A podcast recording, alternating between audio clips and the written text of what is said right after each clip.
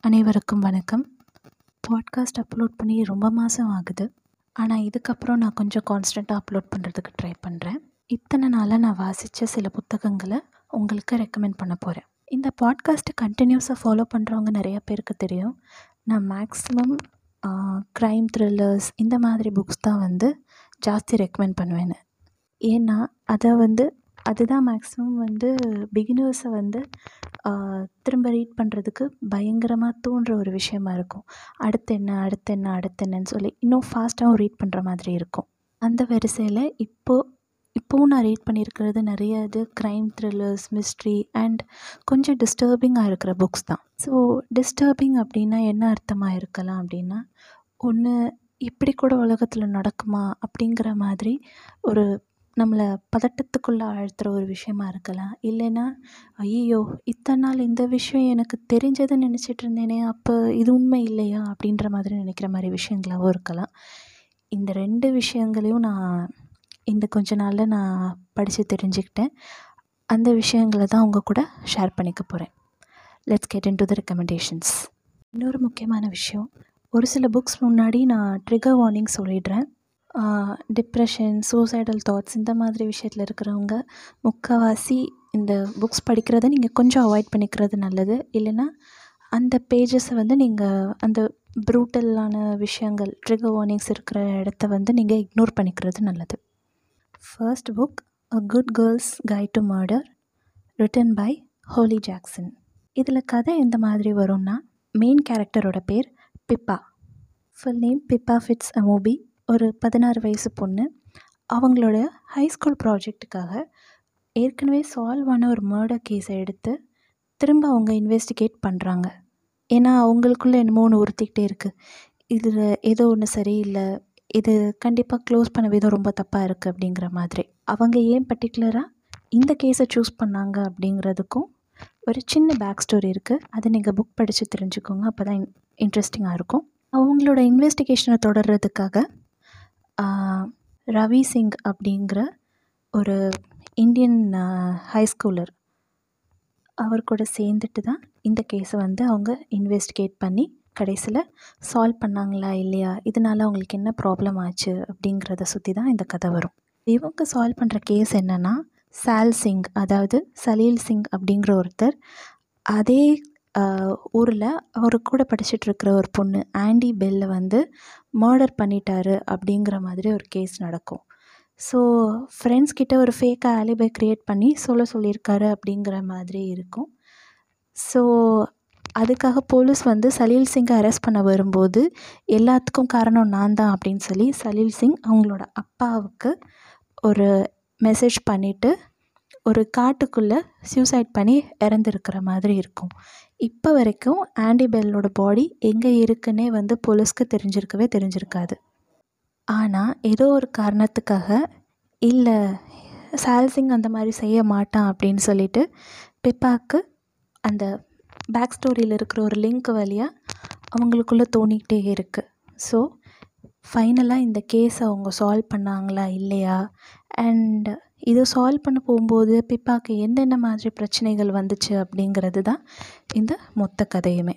இந்த புக்கில் வந்து நிறைய ட்ரிகர் வார்னிங்ஸ் இல்லை பட் கொஞ்சம் கிளைமேக்ஸை மட்டும் ரொம்ப டீப்பாக படிக்காமல் கொஞ்சம் நீங்கள் ஸ்கிப் பண்ணிக்கிறது எனக்கு தெரிஞ்ச பெட்டராக இருக்கும். லைக் ஸ்கிப்னால் டோட்டலாக படிக்காமல் விடாமல்னு சொல்லலை. அந்த க்ரைம் பற்றின டீட்டெயில்ஸ் வந்து கொஞ்சம் நிறைய இருக்கும். எதுக்காக அந்த க்ரைம் நடந்தது அப்படிங்கிற மாதிரி. அண்ட் கொஞ்சம் ப்ரூட்டல் டிஸ்கிரிப்ஷன் இருக்கும். அந்த பார்ட் வந்து நீங்கள் ஈஸியாக ஸ்கிப் பண்ணிடலாம். ஸோ இதுக்கு வந்து பேஜ் நம்பர்ஸ் அந்த மாதிரியெல்லாம் நீங்கள் ப்ராப்பராக ஞாபகம் வச்சுட்டு இது பண்ணணும் தேவையில்லை. உங்களுக்கு படிச்சுட்டு இருக்கும்போது அந்த ஃப்ளோலேயே தெரிஞ்சிடும் இதுக்கப்புறம் வரப்போகிறது அந்த மர்டர் பற்றின டீட்டெயில்ஸ் தான் சொல்லிட்டு.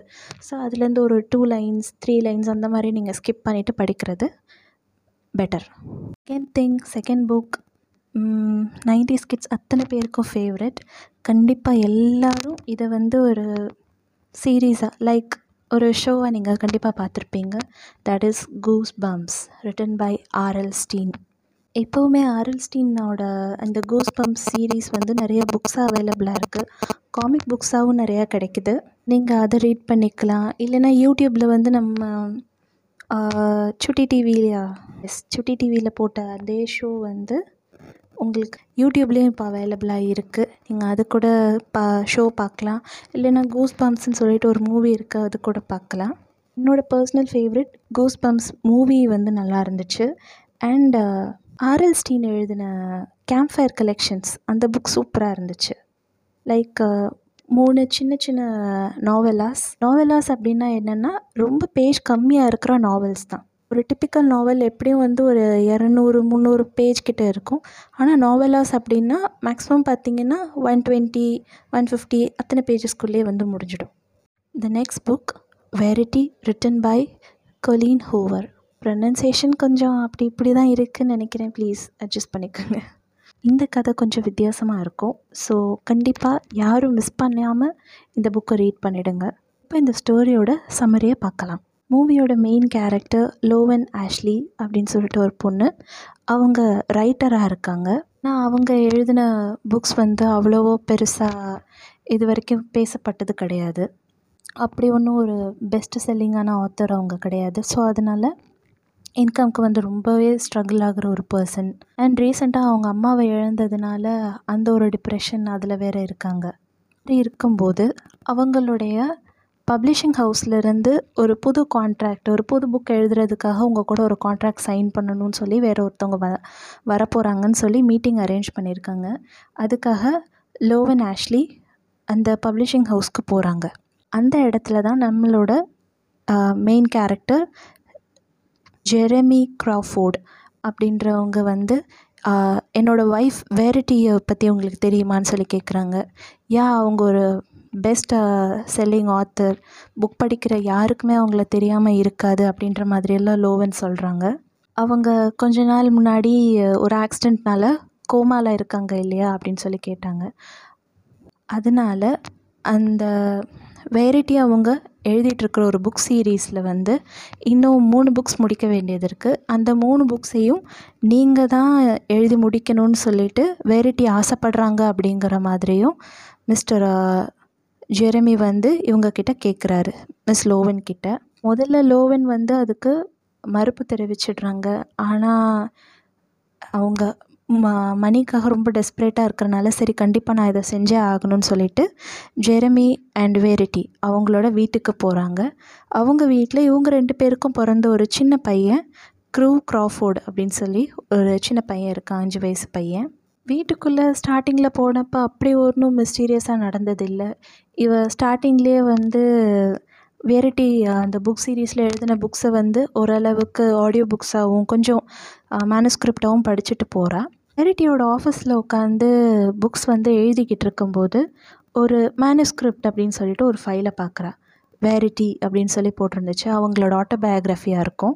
ஓ திடீர்னு லோவனுக்கு என்ன ஒரு ஐடியா வருதுன்னா நான் வேரிட்டியோட ஆட்டோபயோக்ராஃபியை படித்து பார்த்தேன்னா அவங்க எந்த மாதிரி ஒரு பர்சனாக இருந்தாங்க அவங்களோட தாட் ப்ராசஸ் எல்லாம் எந்த மாதிரி இருந்துச்சு அப்போனா தான் நான் வேரிட்டி எழுதுகிற புக் சீரீஸை அவங்கள மாதிரியே எழுதி முடிக்க முடியும் அப்படின்னு சொல்லிட்டு ஒரு தாட் வந்து லோவன் அந்த மேனுஸ்கிரிப்டை எடுத்து படிக்கிறாங்க. அதுக்கப்புறம் லோவனோட லைஃப்பில் நடந்த நிறையா ட்விஸ்ட் அண்ட் டேர்ன்ஸ் பற்றி தான் இந்த நாவல் வந்து டீட்டெயிலாக டிஸ்கிரைப் பண்ணியிருப்பாங்க. இப்போ பேசிக்கலாக நம்ம ட்விஸ்ட் அண்ட் டர்ன்ஸ்னு எதிர்பார்க்கும்போது இந்த மாதிரி ஒரு கதையில் நம்ம பேசிக்கலாக வந்து ஒரு ட்விஸ்ட்டை எதிர்பார்த்து வச்சுருப்போம். கிட்டத்தட்ட சொல்லப்போனால் அதுதான் நடந்துகிட்ருக்கிற மாதிரி இருக்கும். பட் ஃபைனலாக ஒரு பத்து பேஜில் நீங்கள் என்ன நினைக்கிறது? உங்கள் எல்லாரை விட நான் ஒரு பெரிய ட்விஸ்ட் யோசிச்சிருக்கேன்னு சொல்லிட்டு ரைட்டர் குலீன் ஹோவர் வந்து ஒரு அந்த பத்து பேஜில் வந்து ஒரு ஒரு புது விதமான ஒரு ட்விஸ்ட் கொடுத்துருப்பாங்க. அது உண்மையிலே ரொம்ப டிஸ்டர்பிங்காக இருக்கும். ரொம்ப அன்எக்ஸ்பெக்டடாக இருக்கும். இப்போ நீங்கள் பிகினராக இருந்தீங்க. கண்டிப்பாக வந்து நான் புக்ஸ் ரீட் பண்ணுறதுல இன்ட்ரெஸ்ட் வளர்த்துக்கணுன்னு நீங்கள் ஆசைப்பட்டீங்கன்னா இந்த பர்டிகுலர் புக்கை வாசிச்சிங்கன்னா த்ரில்லர்ஸ் மேலே உங்களுக்கு பயங்கரமான ஒரு க்ரேஸ் வர ஆரம்பிச்சிடும். ஃப்ரீக்வெண்ட்டாக நீங்கள் இந்த மாதிரி ஒரு த்ரில்லர் கிடைக்காதா கிடைக்காதான்னு நீங்கள் ரீட் பண்ணிகிட்டே இருப்பீங்க. Next book sharp objects written by Gillian Flynn இப்போ நம்ம நம்மளோட மூவிஸில் வந்து நிறையா நினச்சிருப்போம். இந்த சைக்கோ கில்லர்ஸ்னாலே மேக்ஸிமம் ஏன் வந்து ஜென்ஸ் இதை மட்டும் காமிக்கிறாங்க அப்படிங்கிற மாதிரி. அண்ட் விமெனுக்கு வந்து ஒரு ஸ்ட்ராங்கான ஒரு பர்சனாக வந்து எதுலேயுமே காமிக்க மாட்டேங்கிறாங்களே அப்படின்னு சொல்லிட்டு நம்ம நமக்குள்ள ஒரு சின்ன ஆதங்கம் இருந்துக்கிட்டே இருக்கும். ஆனால் அந்த ஆதங்கத்தை எல்லாத்தையும் போக்குற மாதிரி விமனை எல்லா விதமான கேரக்டர்ஸ்லேயும் காமிச்சவங்க தான் கில்லியன் ஃப்ளின். விமனை த மோஸ்ட் பவர்ஃபுல் பர்சனாக காமிப்பாங்க மோஸ்ட் சக்ஸஸ்ஃபுல் பர்சனாக காமிப்பாங்க த வேர்ஸ்ட் பர்வர்ட்டாக காமிப்பாங்க ரொம்ப மோசமான ஒரு கிரிமினல் சைக்கோவாகவும் காமிப்பாங்க. அதாவது ஒரு நார்மல் ஹியூமன் ரைட்டில் வந்து இதெல்லாம் பசங்களாலேயும் செய்ய முடியும்னா இதெல்லாம் பொண்ணுங்களுக்குள்ளேயும் இருக்குது எங்களுக்குள்ளேயும் இந்த மாதிரி ஒரு க்ருவலான பர்சன்ஸ் இருக்கிறாங்க அப்படின்ற மாதிரியெல்லாம் நிறையா சைக்கலாஜிக்கல் ஆஸ்பெக்ட்ஸை வந்து எக்ஸ்ப்ளோர் பண்ணவங்க வந்து கில்லியன் ஃப்ளின். அவங்க எழுதுனதுலேயே எனக்கு ரொம்ப பிடிச்ச புக் தான் வந்து இந்த ஷார்ப் ஆப்ஜெக்ட்ஸ் இப்போ நம்ம இந்த ஸ்டோரியோட சம்மரியை கொஞ்சம் பார்க்கலாம். முக்கால்வாசி கம கில்லியன் ஃப்ளின்னோடைய எல்லா புக்ஸ்லேயும் வந்து ஃபீமேல் தான் வந்து லீட் பர்சன்ஸாக இருப்பாங்க. அந்த மாதிரி இந்த புக்கோட மெயின் ஹீரோயின் கெமிலி ப்ரீக்கர் இவங்க வந்து ரொம்ப நாளாக வந்து ஒரு ஜேர்னலிஸ்ட்டாக ஒர்க் பண்ணிகிட்டு இருக்காங்க. ஸோ அந்த மாதிரி ஒர்க் பண்ணிகிட்டு இருக்கும்போது ஒரு நாள் இவளோட பாஸ் மிஸ்டர் ஃப்ராங்க் வந்து என்ன சொல்கிறாருன்னா உன்னுடைய ஹோம் டவுனில் தான் வந்து ஒரு கொலை நடந்துகிட்ருக்கு இதை வந்து நான் சீரியல் கில்லிங் அப்படின்னு சொல்லி நினைக்கிறேன்.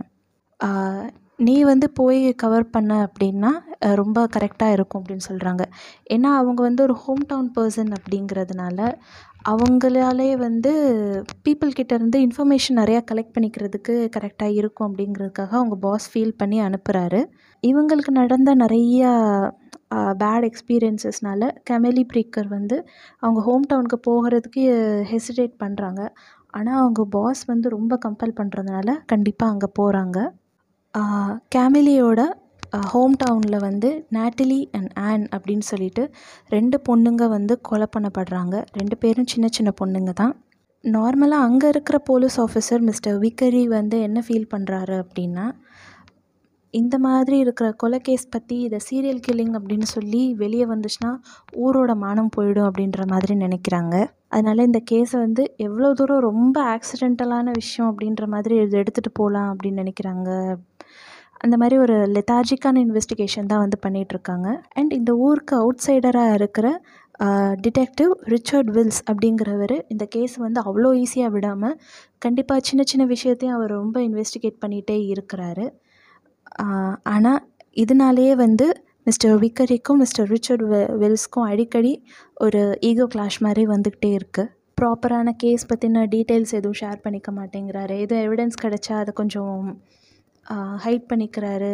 ரொம்ப ஹெசிடெண்ட்டாக பதில் சொல்கிறது இந்த மாதிரி நிறையா விஷயங்கள் செய்கிறாரு இதில் இன்னொரு சப்ட்ராக்காக வந்து நம்ம ஹீரோயின் கேமிலி ப்ரீக்கர் வந்து எதனால் உங்கள் ஃபேமிலிக்குள்ளே வர வேண்டாம் அப்படின்னு சொல்லி நினைக்கிறாங்க அப்படின்னா கமிலி ப்ரீக்கரோட ஒரிஜினல் சிஸ்டர் அவங்க வந்து அதாவது கூட பிறந்த சிஸ்டர் வந்து ஒரு சின்ன உடம்பு சரியில்லாமல் வந்து அவங்க இறந்து போயிருப்பாங்க. அந்த விஷயம் அவங்கள வந்து டிஸ்டர்ப் பண்ணிகிட்டே இருக்கிறதுனால கொஞ்ச நாள் ஊரை விட்டு தள்ளி இருந்தால் நல்லாயிருக்கும்னு சொல்லிட்டு டோட்டலாக ஒரு கேப் விட்டுட்டு அவங்க வேறு ஒரு ஊர்லேயே வந்து ஜாப் அது இதுன்னு செட்டில் ஆகிடுறாங்க ஸோ இப்போ வந்ததில் இருந்து அவங்களோட அவங்களால அவங்களோட சிஸ்டரை வந்து மறந்து போக முடியாமல் அதில் கொஞ்சம் சஃபர் ஆகுறாங்க. அண்ட் இதில் ஃபைனலாக யார் கொலை பண்ணியிருக்காங்க அப்படின்னு சொல்லி தெரியும் போது ரொம்பவே ஷாக்கிங்காக இருக்கும். ட்ரிகர் வார்னிங் டெத் இந்த மாதிரி விஷயத்த வந்து யார் யாராலலாம் வந்து ஸோ டோட்டலாக அக்செப்ட் பண்ணிக்க முடியலையோ? அண்ட் ரொம்ப க்ளோஸ் ஆனவங்க இப்போ ரீசெண்டாக இறந்து போயிட்டாங்க அப்படின்னு நினைக்கிறவங்க தயவு செஞ்சு இந்த புக்கை வந்து நீங்கள் ரீட் பண்ண வேண்டாம். பிகாஸ் ரொம்ப டிஸ்டர்பிங்காக இருக்கும். அடிக்கடி இந்த டெத் பற்றி நிறைய பேசுகிற மாதிரி இருக்கும். நான் இப்போ சொல்ல போகிற புக்கை வந்து முக்காவாசி teenagers and highly depression and suicidal தாட்ஸில் இருக்கிறவங்க வந்து கொஞ்சம் அவாய்ட் பண்ணிவிடுங்க ஏன்னா இந்த புக்கை பொறுத்த வரைக்கும் நான் ஃபீல் பண்ணது என்னென்னா இது கொஞ்சம் சூசைடை வந்து க்ளோரிஃபை பண்ண மாதிரி எனக்கு தோணுச்சு. அண்ட் டீனேஜர்ஸ் வந்து இதெல்லாம் வந்து கண்டிப்பாக ஒரு பெரிய ப்ராப்ளமாக எடுத்துக்கணும் அப்படின்னு சொல்லி அவங்களுக்கு ஒரு லெசன் புகுத்தின மாதிரி இருந்தது. ஸோ கொஞ்சம் மெச்சூரிட்டி ஜாஸ்தியாக இருக்கிறவங்க மட்டும் இது வந்து ரியாலிட்டியில் நடந்தால் இதை சால்வ் பண்ணிக்கலாம். சூசைடு ஒன்று தான் என்னோடய இது ஆப்ஷன் கிடையாது அப்படின்னு சொல்லி நினைக்கிறவங்க மட்டும் இந்த புக்கை ரீட் பண்ணுங்கள் I'm literally saying this for your safety இந்த புத்தகத்தோட பெயர் thirteen reasons why written by J Asher இந்த புக்கோட main character name Hannah Baker இந்த புக்கில் ஃபர்ஸ்டில் ஸ்டார்டிங்லேயே வந்து ஹீரோயின் வந்து சூசைட் பண்ணி இறந்து போயிடுவாங்க. நான் ஏன் சூசைட் பண்ணேன்னு சொல்லிட்டு பதிமூணு ரீசன்ஸை ஒரு ஏழு டேப்பில் வந்து ரெக்கார்ட் பண்ணியிருப்பாங்க. A side and B side. நம்ம அந்த காலத்துலலாம் கேசட் எல்லாம் வச்சுருப்போம் பார்த்தீங்களா? டேப் ரெக்கார்டரில் ஒரு சைடு போட்டுட்டு இன்னொரு சைடாக ஒரு சைடு மூணு பாட்டு இன்னொரு சைடு ரெண்டு பாட்டுன்னு சொல்லி வர்ற மாதிரி. அந்த மாதிரி ஒரு இதில் ரெக்கார்ட் பண்ணி அனுப்பியிருப்பாங்க. இதில் என்ன ஒரு ஷாக்கிங்கான விஷயம் அப்படின்னா இவங்க டெத்துக்கு யார் யார் காரணம்னு சொல்லி நினச்சாங்களோ அந்த மாதிரி இருக்கிற பர்சன்ஸ்க்கு தான் அவ வந்து இவங்க இதை அனுப்பியிருக்காங்க. இந்த கேசட்ஸை இது வரைக்கும் நான் சொன்ன டிஸ்டர்பிங் வந்து கொஞ்சம் இந்த ட்ரிகர் வார்னிங்ஸ் எல்லாம் இருக்கிறது. இதுக்கப்புறம் இருக்கிற டிஸ்டர்பிங்கான புக்ஸ் வந்து என்னென்னா மேக்ஸிமம் நான் சொல்ல போகிறது எல்லாமே இதெல்லாம் நான் எனக்கு ஏற்கனவே தெரியும்னு சொல்லி நினச்சேனே அப்படின்னு சொல்லிட்டு நீங்கள் நினைப்பீங்க. ஆனால் நீங்கள் நினச்சிருக்கிற நிறையா விஷயங்கள் தப்பு அப்படின்னு சொல்லி ப்ரூவ் பண்ணுற மாதிரி சில புக்ஸ் ஃபர்ஸ்ட் ஒன் வந்து Factfulness written by Hans Rosling இதில் எனக்கு என்ன டிஸ்டர்பிங்காக இருந்துச்சுன்னா நான் வந்து ஒரு காமர்ஸ் மேஜர் ஸ்டூடெண்ட் அதில் வந்து எனக்கு எக்கனாமிக்ஸில் வந்து சொல்லிக் கொடுத்தது என்னென்னா India is a developing country அப்படிங்கிற மாதிரி. ஆனால் இந்த புக்கில் வந்து ஒரு பர்டிகுலர் பேஜில் வந்து நான் படித்தது என்னென்னா எதுவுமே வந்து அண்டர் டெவலப்டும் கிடையாது டெவலப்பிங்கும் கிடையாது. எல்லாருமே வந்து ஓரளவுக்கு அவங்க ஏற்கனவே இருந்த ஸ்டேட்டை விட இப்போ வந்து டெவலப் ஆகி தான் இருக்காங்க. ஸோ எல்லாருமே வந்து டெவலப்டு கண்ட்ரீஸ் தான். ஆனால் அதில் இருக்கிற ஃபினான்ஷியல் டெவலப்மெண்ட்டோடைய ரேட்டிங் அதாவது அந்த பர்சன்டேஜ் மட்டும்தான் கொஞ்சம் டிஃப்ரெண்ட்டாக இருக்குது எல்லாருமே வந்து ஓரளவுக்கு அவங்க பழைய இடத்துலேருந்து முன்னேறி தான் வந்திருக்காங்க அப்படிங்கிறத வந்து டிஸ்கிரைப் பண்ணியிருந்தாங்க. இப்போ வரைக்கும் என்னை கேட்டாங்கன்னா India is a developing country அப்படின்ற மாதிரி தான் என்னால் சொல்ல தெரியுமே தவிர இவ்வளோ தூரம் ஒரு எக்கனாமிக்கலான ஒரு விஷயத்தோட பெர்ஸ்பெக்டிவோட வந்து யோசிக்கிற மாதிரி என்னுடைய காலேஜ் சிலபஸ் கிடையாது.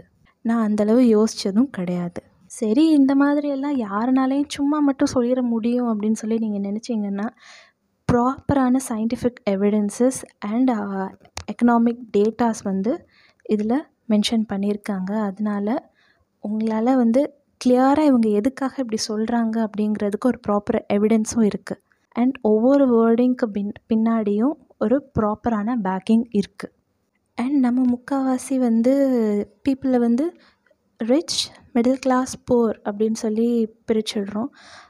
ஒரு மூணு கேட்டகரிஸாக மிஞ்சி போனால் இன்னொன்று வந்து இப்போ என்ன வந்திருக்குன்னா upper middle class lower middle கிளாஸ்னு வந்திருக்கு. ஆனால் அதுவே வந்து நமக்கு இன்கம் லெவல் வச்சு ஒரு ப்ராப்பராக ச எக்கனாமிக் மெத்தடில் சொல்லணும் அப்படின்னு சொன்னால் நமக்கு தெரியாது. ஆனால் இதில் வந்து இந்த இன்கம் லெவல் வச்சு ஒரு ஃபைவ் ப ஃபைவ் டைப்ஸ் ஆஃப் பர்சன்ஸாக பிரிச்சிருப்பாங்க. அந்த பாயிண்ட்ஸ் எல்லாமே வந்து நல்லாயிருக்கும் அண்ட் இன்னொரு இதில் வந்து ஜெனரலைசேஷன் இன்ஸ்டிங்க்ட் அப்படின்னு சொல்லி ஒன்று சொல்லியிருப்பாங்க. ஜெனரலைசேஷன் இன்ஸ்டிங்க்ட் அதாவது எப்படின்னா ஈஸ்டர்ன் பர்சன்ஸ் எல்லாம் இப்படி தான் இருப்பாங்க வெஸ்டர்ன் பர்சன்ஸ் எல்லாம் இப்படி தான் இருப்பாங்க அப்படின்னு சொல்லிட்டு. இப்போ உதாரணத்துக்கு நம்மளோட தமிழ் சினிமாவில் இருக்கிற நிறையா ஜெனரலைசேஷன் என்ன அப்படின்னா முஸ்லிம்ஸை வந்து எப்போவுமே வந்து ஒரு டெரரிஸ்ட்டாக காமிக்கிறது. அண்ட் மிஸ்டர் ஷங்கர் காலங்காலமாக காமிச்சிட்ருக்காரு ஒரு ஜெனரலைசேஷன் அதெல்லாம் சொல்லலாம். ஸோ இந்த மாதிரி ஜெனரலைசேஷன் வந்து எவ்வளோ ஒரு பெரிய மித் அப்படின்றத வந்து ஹான்ஸ் ராஸ்லிங் ஒரு சாப்டரில் வந்து சொல்லியிருப்பார். நல்லாயிருக்கும் அந்த சாப்டர் நீங்கள் கண்டிப்பாக ரீட் பண்ணி பாருங்கள் அண்ட் ஃபியர் அண்ட் அர்ஜென்சி இன்ஸ்டிங்க்ட்னு சொல்லிட்டு ரெண்டு டிஃப்ரெண்ட் சாப்டர்ஸ் இருக்கும். அது ரெண்டுலேயுமே கிட்டத்தட்ட வந்து ஒரு இடத்துல வந்து நம்மளோட கிளைமேட் சேஞ்ச் பற்றி வந்து சொல்லியிருப்பாங்க. கிளைமேட் சேஞ்சில் வந்து இப்போ நமக்கு குளோபல் வார்மிங் எல்லாம் வந்துட்டு இருக்குது global warming is real but இவங்க சொல்கிற மாதிரி அர்ஜெண்ட்டாக இப்போ ஒரு ஃபைவ் இயர்ஸில் நம்ம ஆக்ஷன் எடுக்கலை அப்படின்னா உலகம் ஃபுல்லாக அழிஞ்சிரும் சி லெவல்ஸ் இன்க்ரீஸ் ஆகிடும் அப்படின்ற மாதிரி இல் இல்லாமல் அதுக்குன்னு வந்து ஒரு ப்ராப்பரான எக்கனோ சயின்டிஃபிக் வே இருக்குது நம்ம ஈஸியாக அதை டீல் பண்ண முடியும்.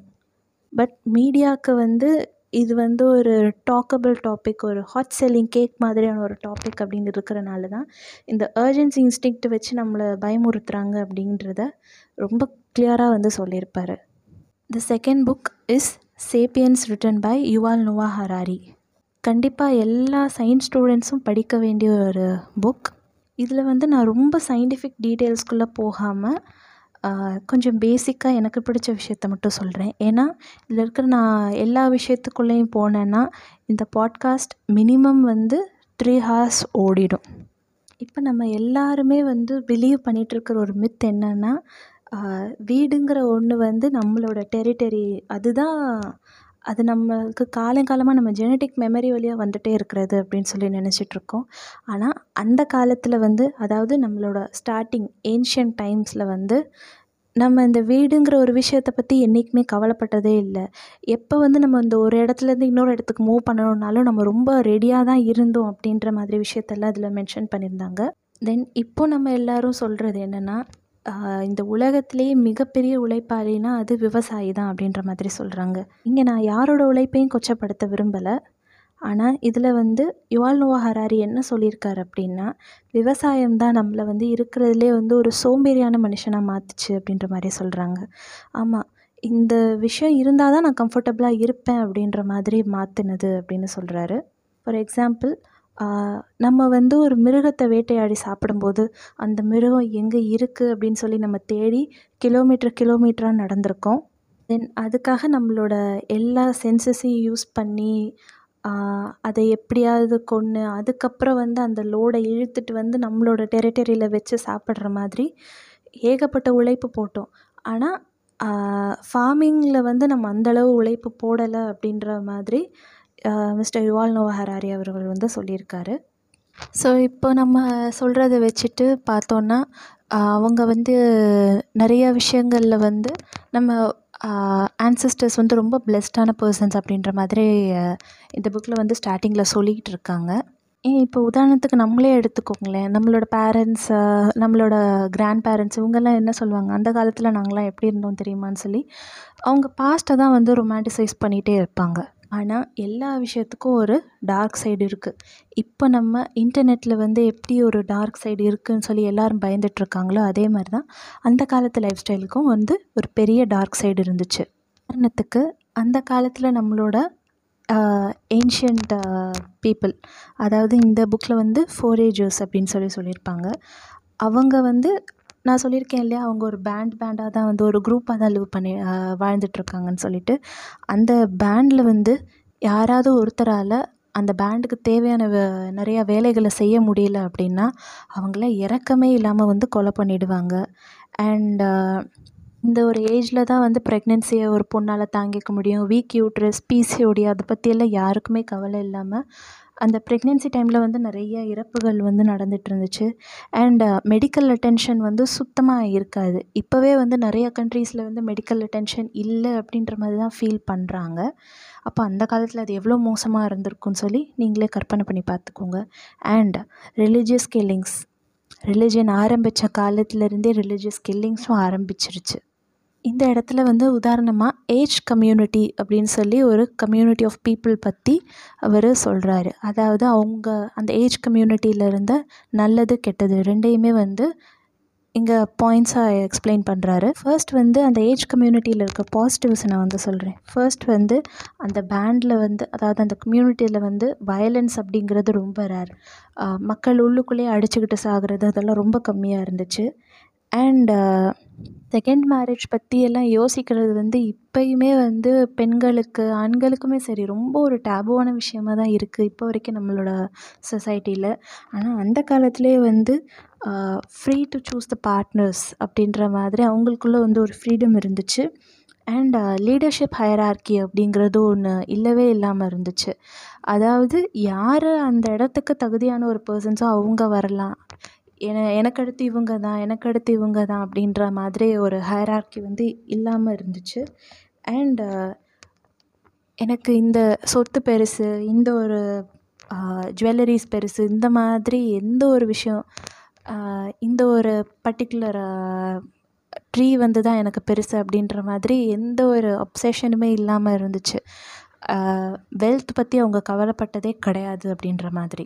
இதே கம்யூனிட்டியோட நெகட்டிவ்ஸ் என்னென்னா இப்போ ஏதாவது வந்து அந்த ஏஜ் கம்யூனிட்டியில் இருக்கிற ஒரு முக்கியமான பர்சன் வந்து இறந்து போனாங்க அப்படின்னா ஒரு சின்ன குழந்தைய ஒரு சின்ன பெண் குழந்தைய கொன்று அவங்களோட சேர்த்து தான் அந்த முக்கியமான பர்சனையும் சேர்த்து புதைப்பாங்களாம். அண்ட் வயசானவங்க இருப்பாங்க இல்லையா? அதாவது அவங்களால ரொம்ப நடக்க முடியாது.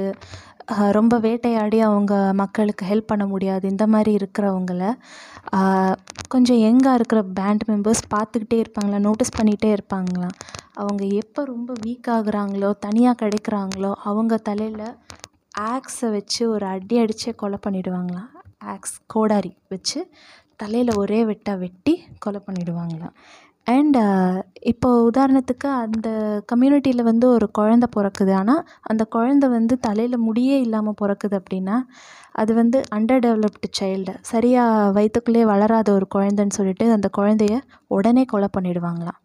ஸோ இந்த மாதிரி தான் நம்மளோட அந்த காலத்து மனுஷங்க இருந்திருக்காங்க. ஸோ எப்போவுமே நம்ம ஒரு ஹியூமன் சொசைட்டியை வந்து uh, டீமனைஸ் பண்ணவும் கூடாது ஐடியலைஸ் பண்ணவும் கூடாது. அதாவது ஹியூமன்ஸ்னாலே சூப்பர்ப்பா இவங்க எல்லாருமே சூப்பர் அப்படின்னு சொல்ல முடியாது. ச்சே இவங்கெல்லாம் ரொம்ப மோசமான ஆளுங்க அப்படின்னும் சொல்ல முடியாது. யார் எப்படி இருப்பாங்க நம்மளால் கெஸ்ஸே பண்ண முடியாதுங்கிறது தான் இந்த புக்கில் அவர் வந்து சொல்லியிருப்பார். இதுலேயே இன்னும் நிறையா விஷயங்கள் இருக்குது ஒன்று நீங்கள் வந்து இந்த புக்கை வந்து வாசித்து பார்க்கலாம். இல்லைனா இந்த புக் வந்து தமிழ்லேயும் வந்து அவைலபிளாக இருக்குது நீங்கள் அப்படி படித்து பார்க்கலாம். இல்லை நான் ஆடியோ புக்காக கேட்கணும் அப்படின்னு சொல்லி நீங்கள் நினச்சிங்கன்னா கூகுள் பாட்காஸ்ட்லேயே வந்து இந்த புக்ஸ் வந்து எல்லா சாப்டர்ஸுமே வந்து அவைலபிளாக இருக்குது நீங்கள் அட் ஃப்ரீ ஆஃப் காஸ்ட் கேட்டுக்கலாம். நான் அது இங்கிலீஷில் தான் இருக்குது இங்கிலீஷ் வந்து கொஞ்சம் அண்டர்ஸ்டாண்டபிளாக தான் இருக்கும். நான் ரெக்கமெண்ட் பண்ணுற நிறையா புக்ஸ் வந்து பிகினர்ஸும் வந்து ஈஸியாக படிச்சிடலாம். ஆனால் இந்த மாதிரி நான் ஃபிக்ஷன் புக்ஸ் வந்து கண்டிப்பாக யாருக்காக இருந்தாலும் கொஞ்சம் டைம் எடுக்க தான் செய்யும். அதுவும் சேப்பியன்ஸ் வந்து இட் இஸ் அன் இன்ஃபர்மேஷன் பண்டில்னே சொல்லலாம். பேருக்கு நானூறு புக்கு இருந்தாலும் அந்த புக்கை பற்றி நீங்கள் யோசிச்சுட்டு நீங்கள் அதை பற்றி ஒரு நோட் புக்கில் உட்காந்து எழுத ஆரம்பிச்சிங்கன்னா நீங்களுமே வந்து ஒரு ஐநூறு பக்கம் வரைக்கும் எழுதலாம். அந்த மாதிரி உங்களோட தாட்ஸ் வந்து நிறையா ப்ரொவோக் பண்ணிகிட்டே இருக்கும். இதுக்கப்புறம் நான் சொல்ல போகிற புக்ஸ் நிறையா இது வந்து தமிழ் புக்ஸ் தான். இந்த புக்ஸ் பற்றியெல்லாம் நான் நிறைய சம்மரிஸ் வந்து பாட்காஸ்ட்டில் வந்து அப்லோட் பண்ண போகிறேன் அதனால் இதில் வந்து அவ்வளோ டீட்டெயில்டாக எதுவும் சொல்லியிருக்க மாட்டேன். ஃபர்ஸ்ட் புக் கிறுக்கு ராஜாக்களின் கதை எழுதியவர் திருமுகில் அவர்கள். டைட்டில்லேருந்தே நீங்கள் தெரிஞ்சிருப்பீங்க இது எதை பற்றின்னு சொல்லிட்டு. இப்போது நிறைய பேர் சொல்லுவாங்க அந்த காலத்தில் ராஜா காலத்து ஆட்சியெல்லாம் எப்படி இருந்திருக்கும் தெரியுமா? செம்மையாக இருந்திருக்கும் அப்படின்னு சொல்லி. சொல்லுவாங்க இல்லையா ஒரு சிலர். அவங்கக்கிட்டலாம் கண்டிப்பாக இந்த புக்கை படிக்க கொடுங்க. வாயில் ஆசிட் ஊற்றி கொப்பளித்து துப்பிடுவாங்க ஐயோ இதெல்லாம் என்னால் தாங்கியிருக்க முடியாது அப்படின்னு சொல்லிட்டு. இதில் அந்த காலத்து ராஜாக்களை பற்றி ம மட்டும் இல்லாமல் இப் நம்ம நம்மளோட காலகட்டத்தில் அதாவது சுதந்திரத்துக்கு பிறகுன்ற மாதிரி ஒரு டைமில் இருந்த ஒரு சில பர்சன்ஸை பற்றியுமே வந்து இதில் சொல்லியிருப்பாங்க. அண்ட் இதில் ஒரு ராணியை பற்றியுமே வந்து சொல்லியிருப்பாங்க. அந்த கதையெல்லாம் நல்லா இருந்துச்சு. அண்ட் செகண்ட் புக் வந்து ஹிட்லரின் வதை முகாம்கள் எழுதியவர் திரு. மருதன் அவர்கள். ரொம்ப சென்சிட்டிவான ஒரு ஹார்ட் உள்ள பர்சனாக இருந்தால் தயவு செஞ்சு இந்த புக்கை ரீட் பண்ணிடாதீங்க. லைக் எப்படி சொல்கிறது ஹிட்லர் வந்து அவருடைய கான்சன்ட்ரேஷன் கேம்புக்குள்ளே கூட்டிகிட்டு போகிறதுக்கு முன்னாடி இருந்தே அந்த டார்ச்சர் ஆரம்பிச்சிருச்சு. ஸோ அந்த ஃபர்ஸ்ட் ரெண்டு சாப்டரே வந்து எனக்கு ரொம்ப ஒரு மாதிரி க்ரூவலாக இருந்தது. ஐயோ இன் இப்படியெல்லாம் மக்கள் டார்ச்சர் அனுபவிச்சாங்களா அப்படின்னு சொல்லிட்டு என்னால் அது அவ்வளோ சீக்கிரமாக படித்து முடிக்கவே முடியலை. So read it at your own risk and இதே இதை பற்றி நீங்கள் கான்சன்ட்ரேஷன் கேம்ப்ஸ் பற்றியெல்லாம் வந்து நீங்கள் கொஞ்சம் நார்மலாக ஒரு பிகினர் ஃப்ரெண்ட்லி இங்கிலீஷில் ஒரு ஃபிக்ஷனாகவே நீங்கள் படிக்கணும் அப்படின்னு சொல்லி நினச்சிங்கன்னா ஆனால் இதே அளவு எந்த அளவுக்கு வந்து ஒரு மோசமான விஷயமா இருந்தது அப்படின்ற மாதிரி நீங்கள் படிக்கணும்னு ஆசைப்பட்டீங்கன்னா the boy with the striped pyjamas அப்படின்ற அந்த புக்கை ரீட் பண்ணி பாருங்கள் இங்கிலீஷ் வந்து ரொம்பவே ஈஸியாக இருக்கும் அதில் ரீட் பண்ணுறதுக்கு தேர்ட் புக் தமிழ்நாட்டு கொலை வழக்குகள் எழுதியவர் திரு. கோமல் அன்பரசன் அவர்கள். தமிழ்நாட்டில் நீதி கிடைச்ச வழக்கு நீதி கிடைக்காத வழக்கு யாருமே எதிர்பார்க்காத சில திருப்பங்கள் உள்ள வழக்கு புதிய சட்டத்தையே உருவாக்கின வழக்குன்னு சொல்லிட்டு தமிழ்நாட்டில் இருந்த நடந்த உண்மையான கொலை வழக்குகளை பற்றி சொல்லின ஒரு புத்தகம். நான் சொன்ன புக்ஸ் எல்லாத்தையுமே வந்து பிகினர்ஸ் கண்டிப்பாக ட்ரை பண்ணி பாருங்கள் நான் எப்போவுமே பிகினர் ஃப்ரெண்ட்லி புக்ஸை தான் வந்து ரெக்கமெண்ட் பண்ணுவேன். அண்ட் முக்கால்வாசி லாங்குவேஜும் ரொம்ப ஈஸியாக இருக்கிற மாதிரி புக்ஸ் தான் ரெக்கமெண்ட் பண்ணுவேன். ஏன்னா ரீடிங் வந்து ஒரு ப்ளெஷருக்காக தான் இப்போ வரைக்கும் நிறைய பேர் வந்து செஞ்சிட்ருக்காங்க. ஸோ அந்த ப்ளெஷரை வந்து நீங்கள் ரொம்ப காம்ப்ளிகேட்டடான வேர்ட்ஸோ இல்லை ரொம்ப காம்ப்ளிகேட்டடான விஷயங்களை வச்சோ நீங்கள் ஸ்பாயில் பண்ணிக்காமல் அந்த ரீடிங் வந்து ஒரு இன்ட்ரெஸ்ட்டாக ஏ ஏ மாறிக்கிட்டே வர வர தான் அதுக்கப்புறம் வேணும்னா நீங்கள் கொஞ்சம் டஃப்பாக இருக்கிற புக்ஸ்க்கு வந்து போகலாம். I'll return soon with the next podcast. Bye.